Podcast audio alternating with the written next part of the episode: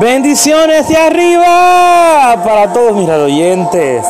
Les habla su hermano Julio Galán en cápsulas que edifican tu vida. El tema de hoy, reciba la misericordia de Dios. Romanos 8.1.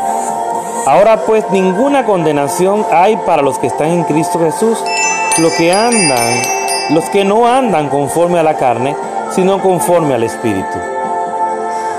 Después de, su traición a Jesús, Pedro pudo haberse quedado estancado en la condenación y en la culpa.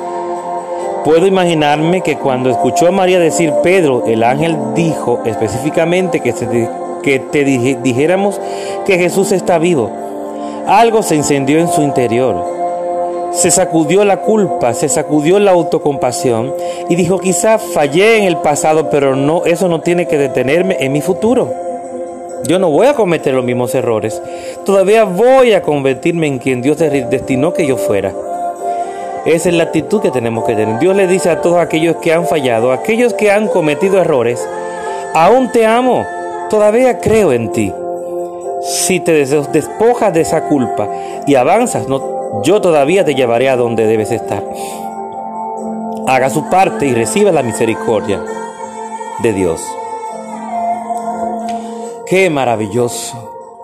Dios siempre está dispuesto a perdonarnos, a limpiarnos, a purificarnos, porque Él sabe que como humanos que somos vamos a fallar siempre.